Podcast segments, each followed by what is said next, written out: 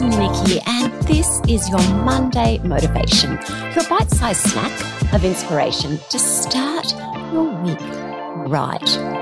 Now, I'm not sure if this is simply a natural part of getting older and realizing that you might have less years ahead of you than you have behind you. But I think for many of us, especially post lockdowns, we're really looking at our lives with fairly critical eyes and going, wow, our one and only precious life. Is this the best version I'm going to make of it? Is this my best me? Um, am I doing what I was put on earth to do? Am I fulfilled? Am I happy? Do you feel that way too? Yeah, so my business catch cry is find your fierce. And part of finding your fierce is finding your brave.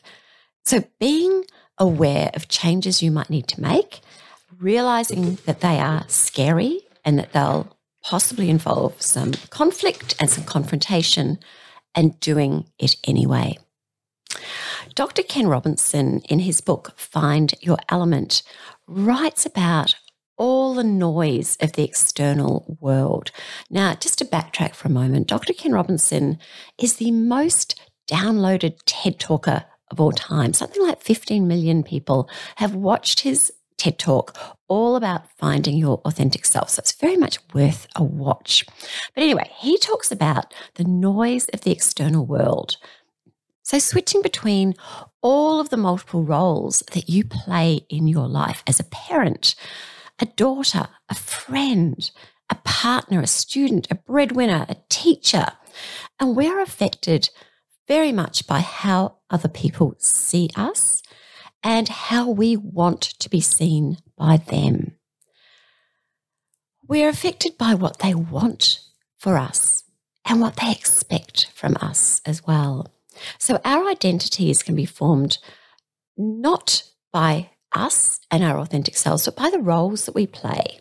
It's almost like acting a role, isn't it? So, how many times have you been chatting to somebody and they've told you, oh, I'm just a mum. Or when you've asked them a little bit about themselves, they've said, oh, I'm an accountant or I'm a public servant. That's not really who you are. That is what you do. Who are you? On top of this, we live in a world, as you know, full of constant noise and distraction. Digital technology is amazing, she says, sitting in front of her laptop with her you know, multimedia setup, doing a podcast that you're listening to on your phone. So digital technology is incredible, but the flood of information pouring into our eyeballs through our laptops, through our iPads, through our phones and smartwatches tends to fill the white space where in a different time we might have taken the time to be bored, to be thoughtful, to be mindful, to be contemplative, and quite possibly the time to be creative. You know, I can remember my mum in a quiet time, she would pick up a cross stitch and she would do some cross stitch or some knitting, or, you know, she had multiple hobbies that we don't seem to have today. I used to say to my children when they were little and they'd say, Oh, mum, I'm bored. I'd always say, Good, because now you can go and be creative. Go and make a game up. Go and play in the garden, make a game up out of two sticks and three leaves. And we are much the same as adults. I do think that in boredom, that's where your creativity lives. But we're so used to filling any tiny amount of time with looking at our phones, we don't get that opportunity. Anyway, back to finding our authentic selves. I wonder if you know what I'm going to say to start to reacquaint you with the real you, with your authentic you without the assigned roles? I bet you know. I'm going to suggest meditation. Now, meditation is not particularly easy, even though everyone talks about the benefits of it, the benefits to your brain and your mental health. A lot of us find it very difficult. And especially if you're somebody who is a bit of a go, go, go person, you love your weight training and you love get out and doing your walking and, you know, you're just a fidgeter and you're always on the go, you may, might find meditation quite hard. And I would say to you, you're probably the ideal person who needs to meditate because you are like that. So the trick is to start really, really small. Don't aim for 30 minutes of meditation. There is no way you'll do it. You'll get very uncomfortable and you'll give up. Just aim for a minute, aim for two minutes. Um, and I would start with a guided meditation. I think that works really well.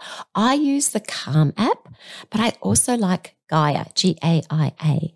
And there's lots of great information on both of those apps. You can just flick through and have a read of when you're feeling like just maybe learning a little bit more about mindfulness or spirituality. So, a guided app really helps to start with and just aim for five minutes at the absolute maximum. Once you have mastered that, try doing an unguided meditation in silence. And you don't even need to call it meditation. You could just call it sitting in silence. And again, bring the time back down because you're upping the intensity. You're making it a little bit harder for yourself. Bring the time back down to one to two minutes. Maybe just sit outside in your garden. So, here are some tips for you. First of all, don't do it lying down. That's really just a pre sleep relaxation. you need to sit up. So, sit up quite comfortably. You don't need to sit cross legged if, if that you know, is uncomfortable for you, I normally like to put my back against something so that I'm sitting very upright, but I've got that little bit of back support. And then I normally just sit on my bottom with my knees bent. I find that comfortable and I have a special cushion and I normally put some crystals out or I burn a candle. So it's a little bit of a ritual, um, but you don't have to do any of that stuff. So sit comfortably, back and shoulders straight but relaxed, and close your eyes. Take a deep breath in through your nose, hold for a few seconds, and then slowly let it out. Do that a few times, just focusing on nothing but your breath. And then you can let your breathing become a little bit more normal and natural if you want to, or you can stay with your deeper breaths, trying to breathe right into your, your tummy. As random thoughts pop into your head, allow them to slide off. Now, you will have random thoughts pop in. It's very hard when you're used to thinking all of the time to suddenly switch off. So expect that they will pop in, but just allow them to slide away. So I don't know if this helps you, but this is what I do. I hope you don't think I'm crazy. But when I meditate, I imagine that I'm sitting in a little dinghy. And as the random thoughts pop in, I just visualize them sliding out of my head plopping into the water beside me, into the ocean, and they just sink gently away. And sometimes, if it's something urgent that pops in, I just gently say, I'll deal with you later. You can go now. It's knowing that cognitively, I'm going to come back to that thought. It can't sink in the ocean, but I'm not going to address it right now.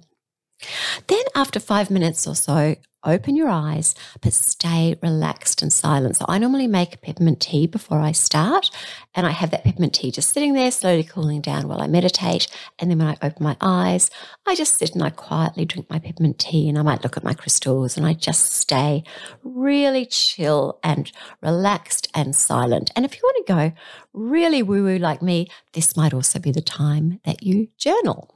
So, I think that sounds really lovely. I'd really challenge you if you're not doing this already, commit to trying this maybe once or twice this week. And then on top of that, just um, check in with yourself and how you're feeling. I always find that when I meditate, on the days I meditate, I'm a nicer person. I'm just a lot calmer.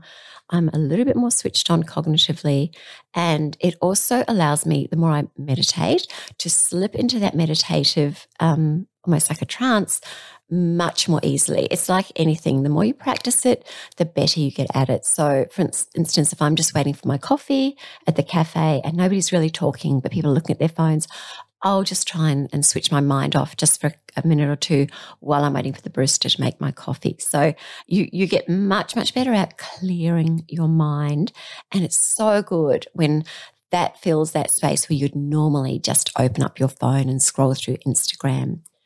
So, can you promise me that you'll commit to trying that a couple of times this week? I know you can.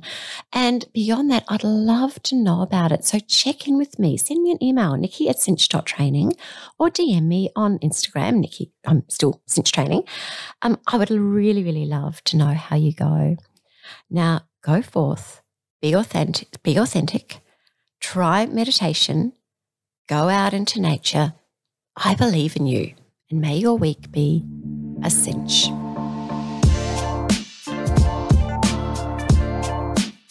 This has been a Suckerfish Media production. Subscribe now for Find Your Fierce with Nikki Ellis.